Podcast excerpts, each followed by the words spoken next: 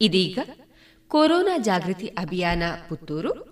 ಇದರ ನೇತೃತ್ವದಲ್ಲಿ ಭಾರತೀಯ ಔಷಧಗಳಾದ ಆಯುರ್ವೇದ, ಮನೆಮದ್ದು, ಸ್ಥಳೀಯ ಆಹಾರ ಪದ್ಧತಿಗಳೊಂದಿಗೆ ಸಂಬಂಧಿಸಿದಂತೆ ಎಸ್ಡಿಪಿ ರೆಮಿಡೀಸ್ ರಿಸರ್ಚ್ ಸೆಂಟರ್ನ ಡಾಕ್ಟರ್ ಹರೇಕೃಷ್ಣ ಪಾಣಾಜಿ ಅವರೊಂದಿಗಿನ ಸಂವಾದವನ್ನು ಕೇಳೋಣ.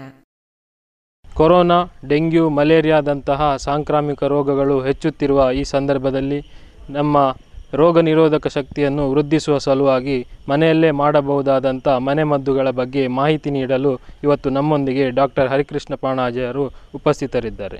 Doctor Harikrishna ಪಾಣಾಜೆಯವರು S D P remedies and research ಸೆಂಟರ್ನ managing director ಆಗಿದ್ದು, ಪುತ್ತೂರಿನಲ್ಲಿ ಆಯುರ್ವೇದಿಕ್ ಕನ್ಸಲ್ಟೆಂಟ್ ಆಗಿ ಸೇವೆ ಸಲ್ಲಿಸುತ್ತಿದ್ದಾರೆ. ಮನೆಯಲ್ಲೇ ಮಾಡಬಹುದಾದಂಥ ಮನೆಮದ್ದುಗಳ ಬಗ್ಗೆ ಮಾಹಿತಿ ನೀಡಲು ಇವತ್ತು ನಮ್ಮೊಂದಿಗೆ ಡಾಕ್ಟರ್ ಹರಿಕೃಷ್ಣ ಪಾಣಾಜೆಯರು ಉಪಸ್ಥಿತರಿದ್ದಾರೆ. ಈಗ ಪ್ರಸಕ್ತ ನಾವು ಕೊರೋನಾದ ಒಂದು ಅವಸ್ಥೆಯಲ್ಲಿ ಜೀವಿಸ್ತಾ ಇದ್ದೇವೆ. ಎಲ್ಲರ ಬಾಯಿಯಲ್ಲಿ ಸಹ ಒಂದು ಲಾಕ್ಡೌನು ಒಂದು ಕೊರೋನಾ ಮತ್ತು ಇಮ್ಯುನಿಟಿ ಇದರ ಬಗ್ಗೆ ಒಂದು ಮಾತು ಬರ್ತಾ ಇದೆ. ಈ ಕೊರೋನಾದಿಂದ ನಾವು ಹೇಗೆ ಹೊರಗಬಹುದು, ಅದಕ್ಕೆ ನಮ್ಮ ಆಯುರ್ವೇದ ಮೂಲಕ ಅದನ್ನು ಹೇಗೆ ನಾವು ಗೆಲ್ಲಬಹುದು, ಅಥವಾ ನಮ್ಮ ದೈನಂದಿನ ಚಟುವಟಿಕೆಗಳನ್ನು ಹೇಗೆ ನಿಭಾಯಿಸಬಹುದು ಎಂಬುದಾಗಿ ಒಂದಷ್ಟು ಆಲೋಚನೆ ಮಾಡುವ ಅಂಥೇಳಿ ನಾನು ನಿಮ್ಮ ಮುಂದೆ ಇದ್ದೇನೆ. ಸಾಮಾನ್ಯವಾಗಿ ನಮ್ಮ ಆಯುರ್ವೇದದಲ್ಲಿ ಪ್ರತಿನಿತ್ಯವೂ ನಾವು ಹೇಗೆ ದಿನಚರಿಯನ್ನು ಮಾಡಬೇಕೆಂದು ಬಹಳಷ್ಟು ಬಹಳ ಸೂಕ್ಷ್ಮವಾಗಿ ಹೇಳಿದ್ದಾರೆ. ಅದನ್ನು ಅನುಸರಿಸಲು ಸಾಕು, ನಮ್ಮ ಒಂದು ಆರೋಗ್ಯ ರಕ್ಷಣೆ ಖಂಡಿತವಾಗಿಯೂ ಆಗ್ತದೆ. ಸಾಮಾನ್ಯವಾಗಿ ನಮ್ಮ ಈ ಇಮ್ಯುನಿಟಿ ವೃದ್ಧಿ ಬೇಕು ಅಂತ ಪ್ರತಿಯೊಬ್ಬರು ಈ ಕೊರೋನಾದ ಬಗ್ಗೆ ಮಾತಾಡೋಕೆ ಹೇಳ್ತಾರೆ. ಇಮ್ಯುನಿಟಿ ಚೆನ್ನಾಗಿದ್ದರೆ ಅವನಿಗೆ ಯಾವುದೇ ಕಾಯಿಲೆ ಬರೋದಿಲ್ಲ ಅಂಥೇಳಿ ಹಾಗಾದರೆ ಈ ಇಮ್ಯುನಿಟಿ ನಾವು ಹೋಗಿ ಅಂಗಡಿಯಲ್ಲಿ ಕೇಳಿದರೆ ಒಂದು ಅರ್ಧ ಕಿಲೋ, ಒಂದು ಕಿಲೋ ಸಿಗುವಂಥ ವಸ್ತು ಅಲ್ಲ. ಅದು ನಿಮ್ಮ ಹೆಸರು ನಾವು ಗಳಿಸಲಿಕ್ಕೆ ಎಷ್ಟು ಕೆಲಸ ಬರಬೇಕೋ, ಅಥವಾ ಒಂದು ಹಣ ಸಂಪಾದನೆ ಮಾಡಲಿಕ್ಕೆ ಎಷ್ಟು ಕಷ್ಟ ಬರಬೇಕೋ, ಅದೇ ರೀತಿ ಈ ಇಮ್ಯುನಿಟಿ ನಮಗೆ ಬರಬೇಕಾದ್ರೂ ನಾವು ಅಷ್ಟೇ ಅದರ ಬಗ್ಗೆ ನಿಗಾ ವಹಿಸಬೇಕಾಗಿದೆ ತುಂಬ ಶ್ರಮ ವಹಿಸಬೇಕು. ಅದು ಇವತ್ತಿನ ನಾಳೆಗೆ ಆಗುವಂಥದ್ದಲ್ಲ. ಅದಕ್ಕೆ ಮುಖ್ಯವಾಗಿ ನಾವು ಗಮನದಲ್ಲಿ ಇಡಬೇಕಾದ್ದು ಒಂದು ನೀರು, ಮತ್ತೊಂದು ಗಾಳಿ, ಮತ್ತು ಆಹಾರ. ಈ ಮೂರು ಚೆನ್ನಾಗಿದ್ದರೆ ನಮ್ಮ ಆರೋಗ್ಯ ಖಂಡಿತವಾಗಿಯೂ ಚೆನ್ನಾಗಿರುತ್ತದೆ. ಅದು ಚೆನ್ನಾಗಿದ್ದರೆ ನಮಗೆ ಯಾವುದೇ ಕಾಯಿಲೆಗಳು ಬರುವುದಿಲ್ಲ. ಪ್ರಥಮವಾಗಿ ನಾವು ಗಾಳಿಯ ಬಗ್ಗೆ ಹೇಳುವುದಿದ್ದರೆ ನಿಮಗೆಲ್ಲ ಗೊತ್ತಿರ್ಬೋದು, ಶುದ್ಧವಾದ ಗಾಳಿ ಇದ್ದರೆ ಮಾತ್ರ ನಮ್ಮ ಆರೋಗ್ಯ ಇರುತ್ತದೆ ಎಂಬುದಾಗಿ. ನೀವೆಲ್ಲ ಇತ್ತೀಚಿನ ಪೇಪರ್ಗಳು ನೋಡಿರ್ಬೋದು. ಈಗಿನ ಪೇಟೆಗಳಲ್ಲಿ ನಾವು ದಿಲ್ಲಿನ ತಗೊಂಡ್ರೆ ಅತ್ಯಂತ ಈ ಕೊರೋನಾದಿಂದ ಮರಣದ ಸುದ್ದಿಯನ್ನು ನಾವು ಕೇಳಿದೆವು. ಯಾಕಂದರೆ ಅಲ್ಲಿ ಅತ್ಯಂತ ಕಲುಷಿತವಾದಂಥ ವಾತಾವರಣ. ನಾವು ಸೇವಿಸುವಂಥ ಗಾಳಿ ಚೆನ್ನಾಗಿರುವುದಿಲ್ಲ. ಅದೇ ಒಂದೇ ಒಂದು ಕಾರಣ ಕೊಟ್ಟರು ಸಾಕು.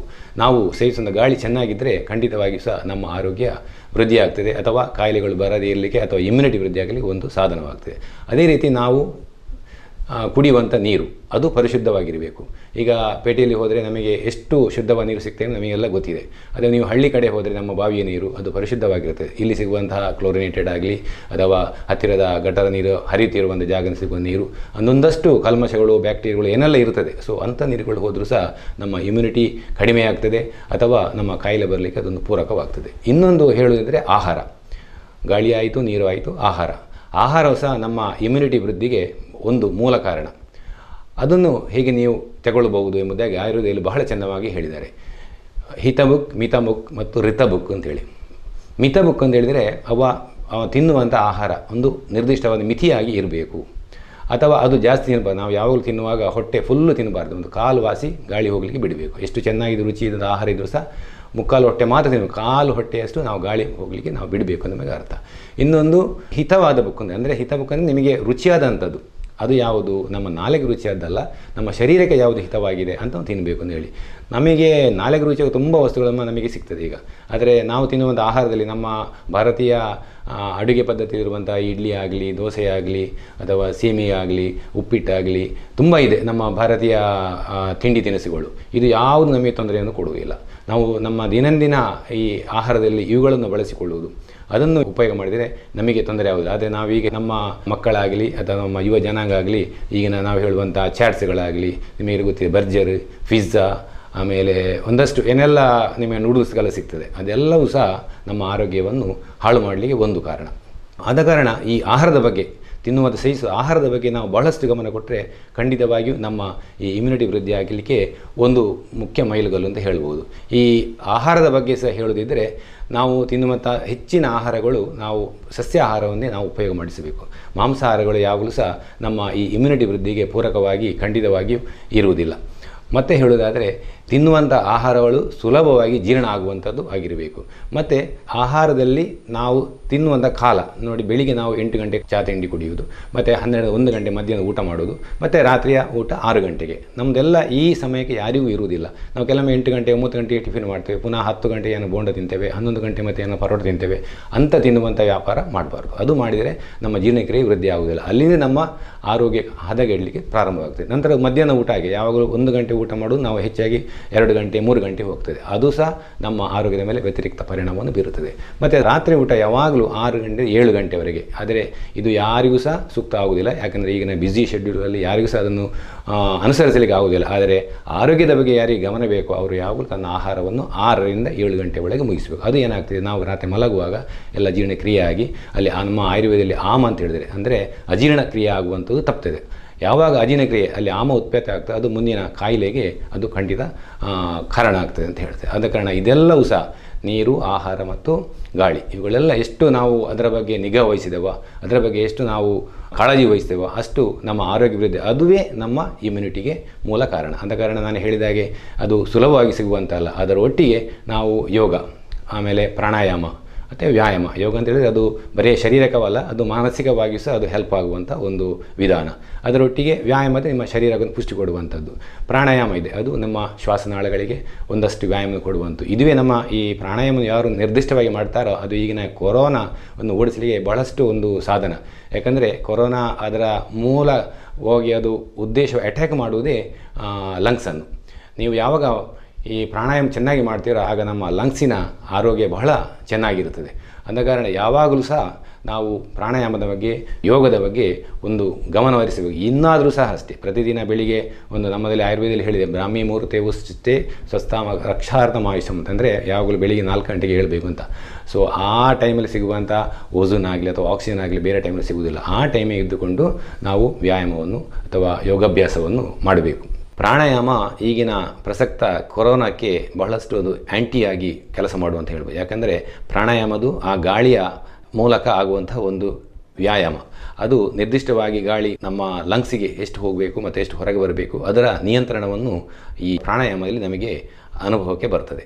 ಈ ಕೊರೋನಾದ ಜೀವಾಣು ಹೆಚ್ಚಾಗಿ ನಮ್ಮ ಲಂಗ್ಸಿನೊಳಗಿರುವಂತಹ ಅಲ್ವಿಯೋಲೆಗೆ ಒಳಗೆ ಹೋಗಿ ಅಲ್ಲಿರುವಂತಹ ರಿಸೆಪ್ಟರ್ಗಳನ್ನು ಹಾಳು ಮಾಡಿ ನಮ್ಮ ವ್ಯಾಧಿ ಕ್ಷಮತೆಯನ್ನು ಅಲ್ಲಿ ಎಷ್ಟು ಉಂಟಾ ಇಲ್ವೋ ಅಂತ ಕಂಡು ಹುಡುಕುವ ಒಂದು ಪರಿಸ್ಥಿತಿ ನಿರ್ಮಾಣ ಆಗ್ತದೆ. ಆಗ ನಮ್ಮ ದೇಹದಲ್ಲಿ ಸಿ ಡಿ ಫೋರ್ ಅಥವಾ ಸಿ ಡಿ ಏಯ್ಟ್ ಅಂತಹ ಪ್ರತಿರೋಧ ಶಕ್ತಿಗಳು ವೃದ್ಧಿಯಾಗಿ ಈ ಕೊರೋನಾ ವೈರಸ್ಸಿನ ವಿರುದ್ಧ ಹೋರಾಟ ಮಾಡ್ತದೆ. ಅದು ಅಲ್ಲಿ ಆಗಬೇಕಾದ್ರೆ ನಮ್ಮ ಪ್ರಾಣಶಕ್ತಿ ಅಥವಾ ಪ್ರಾಣವಾಯು ನಿಯಮಿತವಾಗಿ ಹೋಗಿ ಬಂದು ಹೋಗಿ ಬಂದಿರುವಂತಹ ಒಂದು ವ್ಯಾಯಾಮ ನಿರ್ದಿಷ್ಟವಾಗಿ ಮಾಡಿದರೆ ಆಗ ಅಲ್ಲಿಯ ಲಂಗ್ಸಿನ ಬಲ ವೃದ್ಧಿಯಾಗಿ ವೈರಸ್ಸನ್ನು ಓಡಿಸುವಂಥ ಕೆಪ್ಯಾಸಿಟಿ ಆ ವ್ಯಕ್ತಿಗೆ ವೃದ್ಧಿಯಾಗ್ತದೆ ಅಂತ ಹೇಳ್ಬೋದು. ಅದಕ್ಕೆ ಮೊದಲು ನಾನು ಹೇಳಿದ ಹಾಗೆ ನಮ್ಮ ಇಮ್ಯುನಿಟಿ ವೃದ್ಧಿಗೆ ನೀರು, ಆಹಾರ, ಅದರೊಟ್ಟಿಗೆ ಗಾಳಿ ಹೇಗೆ ಶುದ್ಧವೋ ಅದನ್ನು ಒಂದಷ್ಟು ಚಂದ ಮಾಡಿ ಒಂದು ಆಯುರ್ವೇದ ಶ್ಲೋಕದಲ್ಲಿ ಹೇಳಿದ್ದಾರೆ. ನಿತ್ಯ ಆಹಾರ ವಿಹಾರ ಸೇವಿ ಸಮೀಕ್ಷಕಾರಿ ವಿಶೇಷಸಕ್ತ ದಾತಾ ಸಮ ಸತ್ಯಪರ ಕ್ಷಮವಾನ್ ಆಪ್ತೋಪಸೇವಿ ಭವತ್ಯ ರೋಗಿ ಅಂತೇಳಿ. ಬಹಳ ಚಂದ ಮಾಡಿ ಅದನ್ನು ಹೇಳಿದ್ದಾರೆ. ನಿತ್ಯವಾಗಿಯೂ ನಿತ್ಯ ಆಹಾರ, ಅವನ ಸೇವಿಸಿದ ಪರಿಶುದ್ಧವಾದ ಆಹಾರ, ಅವನು ಮಾಡುವಂಥ ವಿಹಾರ ಅಂದರೆ ಅವನ ಓಡಾಟ, ತಿರುಗಾಟಗಳು ಹೇಗಿರಬೇಕು, ಅದನ್ನು ನಿಯಂತ್ರಣ ಅಲ್ಲಿ ಇಟ್ಟುಕೊಳ್ಳುವಂಥದ್ದು. ದಾತಾಪರ ಅಂದರೆ ಅವನು ಕೊಡುವಂಥ, ಅವನಿಗೆ ದಾನ ಮಾಡುವಂಥ ಒಂದು ಪ್ರವೃತ್ತಿ ಇರುವಂಥದ್ದು, ಅಥವಾ ಆಪ್ತ ಅಪ್ಪ ಸೇವಿ ಅವನ ಒಳ್ಳೆಯ ಮಿತ್ರತ್ವವನ್ನು ಗಳಿಸುವಂಥದ್ದು. ಇಂಥದ್ದೆಲ್ಲ ಇದ್ದರೆ ಅವನಿಗೆ ಅವನ ಆರೋಗ್ಯ ಒಳ್ಳೆಯದಾಗಿ, ಅವನಿಗೆ ಯಾವುದೇ ರೋಗಗಳು ಬರುವುದಿಲ್ಲ ಅಂತ ಹೇಳ್ಬೋದು ಆ ರೀತಿ ಆ ಶ್ಲೋಕದ ಒಂದು ಅರ್ಥ. ಆದ ಕಾರಣ ನಾವೆಲ್ಲರೂ ಸಹ ಒಳ್ಳೆಯ ಮಿತ್ರರನ್ನು ಗಳಿಸಿಕೊಳ್ಳುವಂಥದ್ದು, ಅಥವಾ ಉತ್ತಮ ಜನರಲ್ಲಿ ಬಾಂಧವ್ಯವನ್ನು ಇಡುವಂಥದ್ದು, ಅದರೊಟ್ಟಿಗೆ ನಮಗೆ ಕ್ಷಮವಂತ ಗುಣ, ಕ್ಷಮೆ ಯಾರ ಯಾವ ತಪ್ಪು ಮಾಡಿದ್ರು ಸಹ ಅದನ್ನು ತುಂಬ ಹೊತ್ತು ಮನಸ್ಸಲ್ಲಿಟ್ಟುಕೊಳ್ಳದೆ ಅವರನ್ನು ಕ್ಷಮಿಸುವಂಥ ಗುಣ, ಆಪ್ತವ ಸೇವಿ ಒಳ್ಳೆಯ ಮಿತ್ರರನ್ನು ಗಳಿಸುವಂಥದ್ದು ಇಂಥದ್ದು ಇದ್ದರೆ ನಮಗೆ ನಮ್ಮ ಮನಸ್ಸು ಒಳ್ಳೆಯದಾಗ್ತದೆ, ಆ ಮೂಲಕ ನಮಗೆ ಇಮ್ಯುನಿಟಿ ವೃದ್ಧಿ ಆಗ್ತದೆ ಅಂತ ಹೇಳ್ಬೋದು. ಇದಲ್ಲದೆ ನಾವು ಒಂದಷ್ಟು, ನಾವು ಒಂದೆರಡು ಪಾಯಿಂಟ್ಗಳನ್ನು ಈ ಕಾಯಿಲೆ ಬಾರದಾಗೆ ಹೇಗೆ ಇಟ್ಕೊಳ್ಳೋದು ಅಂತ ಹೇಳಿದರೆ ನಾವು ಈಗ ಪ್ರತಿದಿನ ಪೇಪರ್ ಓದ್ತೇವೆ. ಪೇಪರ್ ಓದುವಾಗ ಅದರಲ್ಲಿ ಎಷ್ಟು ಜನ ಸತ್ತಿದ್ದಾರೆ ನಾವು ಕ್ರಿಕೆಟ್ ಸ್ಕೋರ್ ನೋಡಿದಾಗೆ ಅಂತ ಇದು ಕೆಲಸ ಮಾಡಬಾರ್ದು. ಅದನ್ನು ನೋಡಲೇಬಾರ್ದು, ಎಷ್ಟು ಜನ ಸತ್ತಿದ್ದಾರೆ ಎಂಬುದನ್ನು ನೋಡಬಾರ್ದು. ಯಾಕಂದರೆ ಅದು ನಮ್ಮ ಮನಸ್ಸಿಗೆ ಒಂದು ಆಘಾತ ಆಗ್ತದೆ ಅದು ನೋಡಲಿಕ್ಕೆ ಹೋಗಬೇಡಿ. ನಂತರ ಕೊರೋನಾದ ಬಗ್ಗೆ ಇಂಟರ್ನೆಟ್ನಲ್ಲಿ ಸರ್ಚ್ ಮಾಡುವಂಥದ್ದು.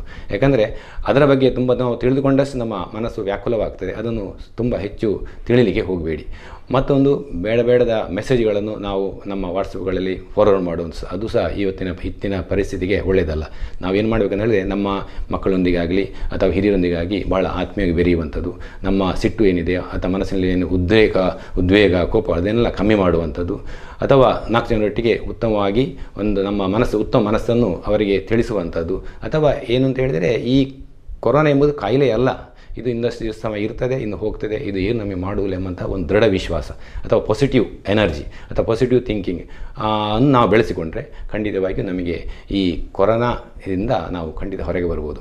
ಇಷ್ಟೆಲ್ಲ ನಾವು ಸಾಮಾನ್ಯವಾಗಿ ನಮ್ಮ ದೈನಂದಿನ ಜೀವನದಲ್ಲಿ ಏನು ಮಾಡುವಂತ ಹೇಳಿದ್ರು ಸಹ ಇದಕ್ಕೊಂದಷ್ಟು ಔಷಧಿಗಳು ಬೇಕೇ ಬೇಕು. ಆಯುರ್ವೇದದಲ್ಲಿ ವೈರಸ್ಗಳಿಗೆ ಒಂದಷ್ಟು ಭಾಳ ಚಂದವಾದಂಥ ಔಷಧಿಗಳು ಹೇಳಿದ್ದಾರೆ. ನಮ್ಮ ಆಯುರ್ವೇದ ಎಂಬುದು ಒಂದು ವ್ಯಾಧಿ ವಿರೋಧವಾಗಿ ಅಲ್ಲ. ಕೇವಲ ಒಂದು ಕಾಯಿಲೆಯನ್ನು ನೋಡಿಕೊಂಡು ಮದ್ದು ಹೇಳ್ತಾ ಇಲ್ಲ. ಒಬ್ಬ ಶರೀರವನ್ನು, ಒಬ್ಬ ವ್ಯಕ್ತಿಯನ್ನು ನೋಡಿಕೊಂಡು ನಾವು ಔಷಧಿಯನ್ನು ಹೇಳೋದು ಆದ ಕಾರಣ ಆಯುರ್ವೇದದಲ್ಲಿ ಯಾವುದೇ ಕಾಯಿಲೆಗಳಾಗಲಿ, ಅದಕ್ಕೆ ಒಂದು ಸೂಚ್ಯವಾದಂಥ ಸಲಹೆಗಳು, ಸೂಚನೆಗಳು ನಮ್ಮ ಎಲ್ಲ ಆಯುರ್ವೇದ ಗ್ರಂಥಗಳಲ್ಲಿ ಸಿಗ್ತದೆ. ಆದ ಕಾರಣ ಒಂದು ಕಾಯಿಲೆ ಇಂಥದೇ ಕಾಯಿಲೆಗೆ ಇಂಥದೇ ಮದ್ದು ಅಂತ ಹೇಳಬೇಕಾಗಿಲ್ಲ. ಒಬ್ಬ ವ್ಯಕ್ತಿಯಲ್ಲಿ ಯಾವ ಚಿಹ್ನೆ ಕಾಣ್ತದೆ, ಯಾವ ಲಕ್ಷಣ ಕಾಣ್ತದೆ, ಅದು ನೋಡಿಕೊಂಡು ಆಯುರ್ವೇದ ಬಹಳ ವಿಸ್ತಾರ ಅದೇ ಹಾಗೆ. ಆದ ಕಾರಣ ಎಲ್ಲ ಕಾಯಿಲೆಗಳು, ಯಾವುದೇ ಕಾಯಿಲೆಗಳು ಲೋಕಲಿ ಈಗ ಇರಲಿ ಅಥವಾ ಮುಂದೆ ಏನು ಬರಲಿ ಅದೆಲ್ಲವನ್ನು ಒಬ್ಬ ಆಯುರ್ವೇದ ವೈದ್ಯ, ಅದು ಏನಿದೆ, ಅದರಲ್ಲಿ ವಾತ, ಪಿತ್ತ, ಕಫ, ಇವುಗಳ ವ್ಯತ್ಯಾಸಗಳು ಏನಾಗಿ ನಮ್ಮ ಮೂಲ ಸಿದ್ಧಾಂತವೇ ಅದು. ಆ ಮೂಲ ಸಿದ್ಧಾಂತವನ್ನು ನಾವು ಬಿಟ್ಟು ಕೊಡದೆ ಅದನ್ನು ಅನಲೈಸ್ ಮಾಡಿಕೊಂಡು ನಾವು ರೋಗವನ್ನು ಕಂಡು ಹುಡುಕಿ ಕೊಡುವಂಥ ಚಿಕಿತ್ಸೆ, ನಿಜವಾದ ಆಯುರ್ವೇದ ಚಿಕಿತ್ಸೆ. ಆದ ಕಾರಣ ಯಾವುದೇ ಕಾಯಿಲೆಯಲ್ಲಿ ಒಂದಷ್ಟು ಸಮಯ ಮೊದಲು ಚಿಕನ್ಗುನ್ಯ ಬಂತು. ನಮ್ಮ ಯಾವುದೇ ಗ್ರಂಥಗಳಲ್ಲಿ ಚಿಕನ್ಗುನ್ಯದ ಬಗ್ಗೆ ಹೇಳಲೇ ಇಲ್ಲ. ಆದರೆ ಆಯುರ್ವೇದ ಬಹಳ ಉತ್ತಮ ಚಿಕಿತ್ಸೆ ಚಿಕನ್ಗುನ್ಯ ಸಿಕ್ಕಿತ್ತು. ಅದು ಹೇಗೆ ಸಾಧ್ಯ? ಅದು ಸಹ ಒಂದು ವೈರಸ್ನಿಂದ ಬರುವಂಥ ಕಾಯಿಲೆ. ಆದ ಕಾರಣ ಯಾವುದೇ ಕಾಯಿಲೆ ಇರಲಿ, ನಮ್ಮ ಆಯುರ್ವೇದದಲ್ಲಿ ಅದಕ್ಕೆ ಒಂದು ಸೂಚ್ಯವಾದಂತಹ ಅಥವಾ ಉತ್ಕೃಷ್ಟವಾದಂಥ ಸಲಹೆ ಇದೆ. ಆದರೆ ಅದು ಏನು ಎಂಬುದನ್ನು ಕಂಡು ಹುಡುಕುವುದು ಮಾತ್ರ ತುಂಬ ತಿಳಿದಂತಹ ಅಥವಾ ಅದರ ಬಗ್ಗೆ ಅನಲೈಸ್ ಮಾಡಿದಂಥ ಒಬ್ಬ ಆಯುರ್ವೇದ ವೈದ್ಯನಿಗೆ ಸಾಧ್ಯವಾದೀತು. ನಾವು ಹೇಳೋದಿದ್ದರೆ ವೈರಸ್ಸಿಗೆ ಎಷ್ಟೋ ಸಮಯದಿಂದ ನಮ್ಮಲ್ಲಿರುವಂಥ ಮುಖ್ಯ ಔಷಧಿಗಳು ಬಗ್ಗೆ ಹೇಳಿದ್ರೆ ಅದೆಷ್ಟೋ ಇದೆ. ಆದರೆ ಈ ಪ್ರಸಕ್ತ ವೈರಾಣು ಮುಖ್ಯವಾಗಿ ನಮ್ಮ ಲಂಗ್ಸಿನ ಮೇಲೆ ಅಟ್ಯಾಕ್ ಮಾಡುವುದು. ಅದನ್ನು ನಿರ್ದಿಷ್ಟವಾಗಿ ಹಿಡ್ಕೊಂಡು ಅದು ಯಾವ ಸ್ಥಾನದಲ್ಲಿ ಕೆಲಸ ಮಾಡಿದೆ, ಅಥವಾ ಅವನಿಗೆ ಯಾವ ಲಕ್ಷಣ ಕೊಡ್ತಾ ಇದೆ, ಅದು ಉಸಿರಾಟದ ತೊಂದರೆಯನ್ನು ಕೊಡ್ತಿದ್ದಾರೆ ಅದಕ್ಕೆ ಸಂಬಂಧಪಟ್ಟಂತಹ ಔಷಧಿಗಳು ನಾವು ಅದರಕ್ಕೆ ಚಿಕಿತ್ಸೆಯಲ್ಲಿ ಅಳವಡಿಸಿಕೊಂಡು ನಾವು ಮುಂದುವರೆದರೆ ಖಂಡಿತವಾಗಿ ಇದರಲ್ಲಿ ಪರಿಣಾಮಕಾರಿ ಆಗ್ತೇವೆ ಸಾಮಾನ್ಯವಾಗಿ ಈಗ ಕಾಯಿಲೆ ಚಿಕಿತ್ಸೆ ನಾವು ಆಲೋಚನೆ ಮಾಡದೆ ಕೇವಲ ಆ ಕಾಯಿಲೆ ಬಾರದೇ ಇರಲಿಕ್ಕೆ ನಾವೇನು ಮಾಡ್ಬೋದು ಎಂಬುದಕ್ಕೆ ಆಲೋಚನೆ ಮಾಡಿದರೆ ನಮಗೆಲ್ಲ ಗೊತ್ತಿದೆ, ನಮ್ಮ ಸುತ್ತಮುತ್ತ ನೆಲನಿಲಿಕ್ಕೆ ತುಂಬ ಸಿಗ್ತದೆ. ಈಗ ಈಗ ಹೆಚ್ಚಿನ ಜನರು ಒಂದಷ್ಟು ಲಿಸ್ಟ್ಗಳನ್ನು ಮಾಡಿ ಕುಡಿತಾ ಇದ್ದಾರೆ. ಕೆಲವರು ನೆಲನೆಲ್ಲಿ ಕುಡಿತಾರೆ, ಕೆಲವರು ಬೆಳ್ಳುಳ್ಳಿ ಕುಡಿತಾರೆ, ನೀರುಳ್ಳಿ ಕುಡಿತಾರೆ, ಅರಸಿನ ತಿಂತಾರೆ. ಅದು ಲಿಸ್ಟು ಬೆಳ್ಕೊಂಡು ಹೋಗ್ತದೆ. ಕಿರತಗಡ್ಡಿ ಅದು ಹೇಳಿಗೆ ಸಾಧ್ಯ ಇಲ್ಲ. ಅಂದರೆ ಅವರವರದ್ದೇ ಒಂದು ಆಲೋಚನೆ ಮಾಡಿಕೊಂಡು ತಿಂತಾ ಇದ್ದಾರೆ. ಆದರೆ ಎಲ್ಲದಕ್ಕೂ ಒಂದಷ್ಟು ಬೇಸ್ ಅಥವಾ ಒಬ್ಬ ವ್ಯಕ್ತಿಗೆ ಅನುಗುಣವಾಗಿ ಸ್ವಲ್ಪ ಅದನ್ನು ಮಾರ್ಪಾಡು ಮಾಡ್ತಾ ಹೋದರೆ ನಮಗೆ ಅದರ ಹೆಚ್ಚು ಪರಿಣಾಮಕಾರಿ ಅಂತ ನಾನು ಹೇಳ್ಬೋದು. ಈಗ ನೋಡಿ ಅಮೃತ ಬಳ್ಳಿ ಕೇವಲ ಅಮೃತ ಬಳ್ಳಿಯನ್ನು ಕುಡಿದ ಬದಲು ಅಮೃತ ಬಳ್ಳಿಯ ಒಟ್ಟಿಗೆ ಅದನ್ನು ಜಜ್ಜಿ ಅದರೊಟ್ಟಿಗೆ ಒಂದಷ್ಟು ಜೀರಿಗೆ. ಸೇರಿಸಿಕೊಂಡು ನಾವು ಕುಡಿದ್ರೆ ಅದರ ಪರಿಣಾಮ ಜಾಸ್ತಿ. ಯಾಕಂದರೆ ನಮ್ಮದಲ್ಲಿ ಅಗ್ನಿ ಮೂಲ ಹೇಳ್ತದೆ, ಜೀರ್ಣಕ್ರಿಯೆ ಚೆನ್ನಾಗಿ ಆಗಬೇಕು. ಯಾವುದೇ ವ್ಯಕ್ತಿಯ ಯಾವುದೇ ಔಷಧಿ ಕೊಡಲಿ, ಅವನಿಗೆ ಜೀರ್ಣಕ್ರಿಯೆ ಚೆನ್ನಾಗಿಲ್ಲ ಅಂತಿದ್ದರೆ ಅವನಿಗೆ ಮದ್ದು ಫಲಿಸುವುದಿಲ್ಲ ಆದ ಕಾರಣ ನಮ್ಮ ಇನ್ನೊಂದು ಆಲೋಚನೆ, ನಮ್ಮ ಎಲ್ಲ ಆಯುರ್ವೇದ ಸಿದ್ಧಾಂತ ಹಾಗೆ ಅಗ್ನಿಯನ್ನು ವೃದ್ಧಿ ಮಾಡುವಂಥ ಅಗ್ನಿ ವೃದ್ಧಿ ಆಯಿತು? ಅವನ ಜೀರ್ಣಕ್ರಿಯೆ ಸರಿ ಆಯಿತಾ? ಆಗ ಅವನಿಗೆ ಕಾಯಿಲೆ ಕಮ್ಮಿ ಆಯಿತು ಲೆಕ್ಕ. ನೀವು ನೀವು ಸಾಮಾನ್ಯವಾಗಿ ನೋಡಿರ್ಬೋದು. ಜ್ವರ ಬರುವಾಗ ಅವನಿಗೆ ಪ್ರಥಮ ಲಕ್ಷಣದಲ್ಲಿ ಅವನಿಗೆ ಅಜೀರ್ಣ, ಹಸಿವೆ ಆಗುವುದಿಲ್ಲ. ಯಾವಾಗ ಅವನಿಗೆ ಹಸಿವೆ ಶುರು ಆಯಿತಾ, ಅವನ ಕಾಯಿಲೆ ಹೋಯ್ತು ಅಂತ ಲೆಕ್ಕ. ನಮ್ಮ ಆಯುರ್ವೇದದಲ್ಲಿ ಮುಖ್ಯವಾಗಿ ವೃದ್ಧಿ ಯಾವುದು ಮಾಡೋದಂದರೆ ಜೀರ್ಣಕ್ರಿಯೆಯನ್ನು ಅಗ್ನಿ ವೃದ್ಧಿ ಹೇಳೋದು ಜಠರಾಗ್ನಿ ವೃದ್ಧಿ ಮಾಡುವಂಥದ್ದು. ಅಂದರೆ ನಮ್ಮ ಎಲ್ಲ ದ್ರವ್ಯಗಳು ಸಹ ಅಗ್ನಿದೀಪಕ, ಅವನಿಗೆ ಹಸಿ ಉಂಟು ಮಾಡುವಂಥದ್ದು ಮೂಲ ನಮ್ಮ ಔಷಧಿ ಆಗಿರುತ್ತದೆ ಇನ್ನೊಂದು ನಾವು ಕುಡಿಯುವಂತರೆ ಅಮೃತ ಬಳ್ಳಿ ಅಮೃತ ಬಳ್ಳಿ ಒಟ್ಟಿಗೆ ಜೀರಿಗೆ ಹಾಕಿ ಕುಡಿಬೋದು, ಅಥವಾ ನೆಲನೆಲೆ ತಿನ್ನುವುದು ನೆಲನೆಲೆಯ ಒಟ್ಟಿಗೆ ಸ್ವಲ್ಪ ಒಳ್ಳೆ ಮೆಣಸು. ಅದನ್ನು ಗುದ್ದಿ ಹಾಕಿ ಅದರ ಕಷಾಯ ಮಾಡಿ ಕುಡಿಬೋದು. ಅಥವಾ ನೆಲನೆಲ್ಲಿಯನ್ನು ಒಳ್ಳೆ ಮೆಣಸನ್ನು ನೀರಲ್ಲಿ ಕಡಿದು ಒಂದು ಅರ್ಧ ಗ್ಲಾಸ್ ಮಾಡಿ ಪ್ರತಿದಿನ ಒಂದು ಹೊತ್ತು. ಹಾಗೆ ನಿರಂತರ ಕುಡಿಬೇಕಾಗಿಲ್ಲ. ತಿಂಗಳುಗಟ್ಟಲೆ ಕುಡಿಬೇಕಾಗಿಲ್ಲ. ಒಂದು ಹದಿನೈದು ದಿನ ಕುಡಿಯೋದು, ಮತ್ತೊಂದು ಐದು ದಿನ ಬಿಡೋದು, ಅಥವಾ ಒಂದು ವಾರ ಬಿಡೋದು, ಪುನಃ ಒಂದು ಹದಿನೈದು ದಿನ ಕುಡಿಯೋದು. ಯಾವಾಗಲೂ ಸಹ ಯಾವುದೇ ಔಷಧ ನಿರಂತರ, ಅಂದರೆ ಎಲ್ಲದಕ್ಕೂ ಹೇಳ್ತಾ ಇಲ್ಲ ನಾನು, ಇಂಥ ಔಷಧ ಇಮ್ಯುನಿಟಿ ವೃದ್ಧಿ ಆಗಲಿ, ಒಂದೇ ಔಷಧ ನಿರಂತರ ಸೇವಿಸುವುದು ಅಷ್ಟು ಅಡ್ವೈಸೇಬಲ್ ಅಥವಾ ಒಳ್ಳೆಯದಲ್ಲ. ಸ್ವಲ್ಪ ದಿವಸ ಗ್ಯಾಪ್ ಕೊಡೋದು ಅದು ಯಾಕೆಂದರೆ ಆ ಪ್ರಕ್ರಿಯೆ ಶರೀರಲ್ಲಿ ಆಗ್ತಾ ಇರುತ್ತದೆ. ಸ್ವಲ್ಪ ದಿವಸ ಬಿಡೋದು, ಮತ್ತು ಪುನಃ ಅದನ್ನು ಮುಂದುವರಿಸು. ಹಾಗೆ ಮಾಡಿದರೆ ಒಳ್ಳೆಯದು. ಇನ್ನೊಂದು ನಮ್ಮ ಅಡುಗೆ ಮನೆಯಲ್ಲಿ ಸಿಗುವಂತಹ ಇನ್ನೊಂದು ದ್ರವ್ಯ ಅಂತ ಹೇಳಿದರೆ ಅರಸಿನ.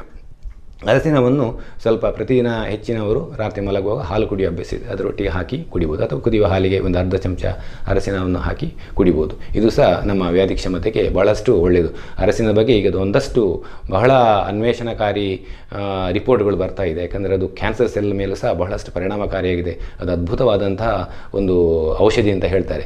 ಅದು ಈಗಲ್ಲ. ಆಯುರ್ವೇದದಲ್ಲಿ ಲಿವರ್ ಮೇಲೆ ಕೆಲಸ ಮಾಡುವಂತಾಗಲಿ, ಜೀರ್ಣಕ್ರಿಯೆ ನಮ್ಮಲ್ಲಿ ಅದನ್ನು ಪ್ರತಿನಿತ್ಯ ನಮ್ಮ ಸಾಂಬಾರು ಪದಾರ್ಥದಲ್ಲಿ ಉಪಯೋಗ ಮಾಡ್ತೇವೆ ನಮಗೆ ಗೊತ್ತಿಲ್ಲದೆ ಒಂದು ಔಷಧ ರೂಪದಲ್ಲಿ ನಮ್ಮ ಶರೀರಕ್ಕೆ ಹೋಗ್ತದೆ.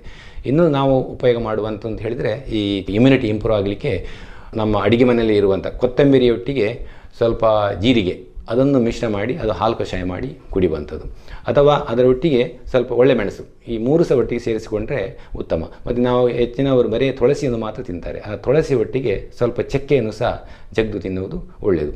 ಅಥವಾ ಹಸಿ ಶುಂಠಿ ಇರ್ತದೆ. ಹಸಿ ಶುಂಠಿ ರಸ ತೆಗೆಯುವುದು, ಅದಕ್ಕೆ ಸ್ವಲ್ಪ ಕಲ್ಲು ಸಕ್ಕರೆ ಹಾಕೋದು ಅದನ್ನು ಕಲಸಿ ಪ್ರತಿದಿನ ಕುಡಿಯುವುದು ಬೆಳಿಗಿನ ಹೊತ್ತು.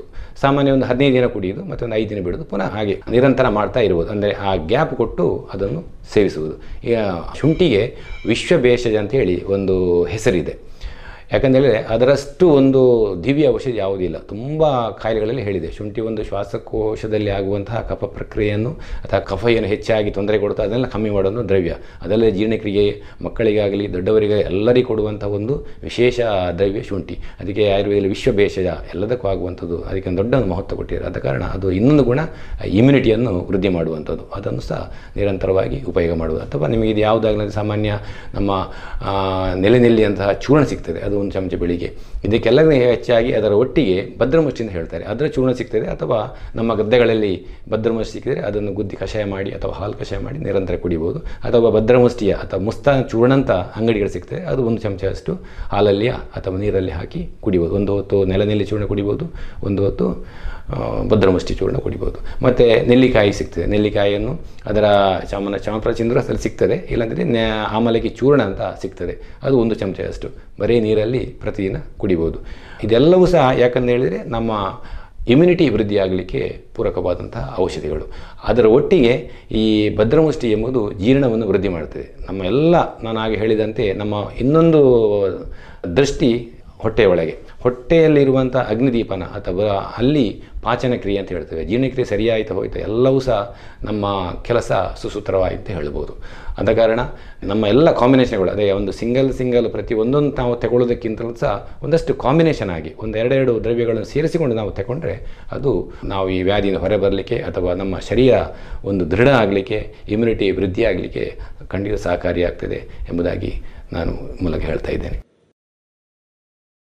ಇದುವರೆಗೆ ಕೊರೋನಾ ಜಾಗೃತಿ ಅಭಿಯಾನ ಪುತ್ತೂರು, ಇದರ ನೇತೃತ್ವದಲ್ಲಿ ಭಾರತೀಯ ಔಷಧಗಳಾದ ಆಯುರ್ವೇದ, ಮನೆಮದ್ದು, ಸ್ಥಳೀಯ ಆಹಾರ ಪದ್ಧತಿಗಳೊಂದಿಗೆ ಸಂಬಂಧಿಸಿದಂತೆ ಎಸ್ಡಿಪಿ ರೆಮಿಡೀಸ್ ರಿಸರ್ಚ್ ಸೆಂಟರ್ನ ಡಾಕ್ಟರ್ ಹರೇಕೃಷ್ಣ ಪಾಣಾಜಿ ಅವರೊಂದಿಗಿನ ಸಂವಾದವನ್ನ ಕೇಳಿದಿರಿ.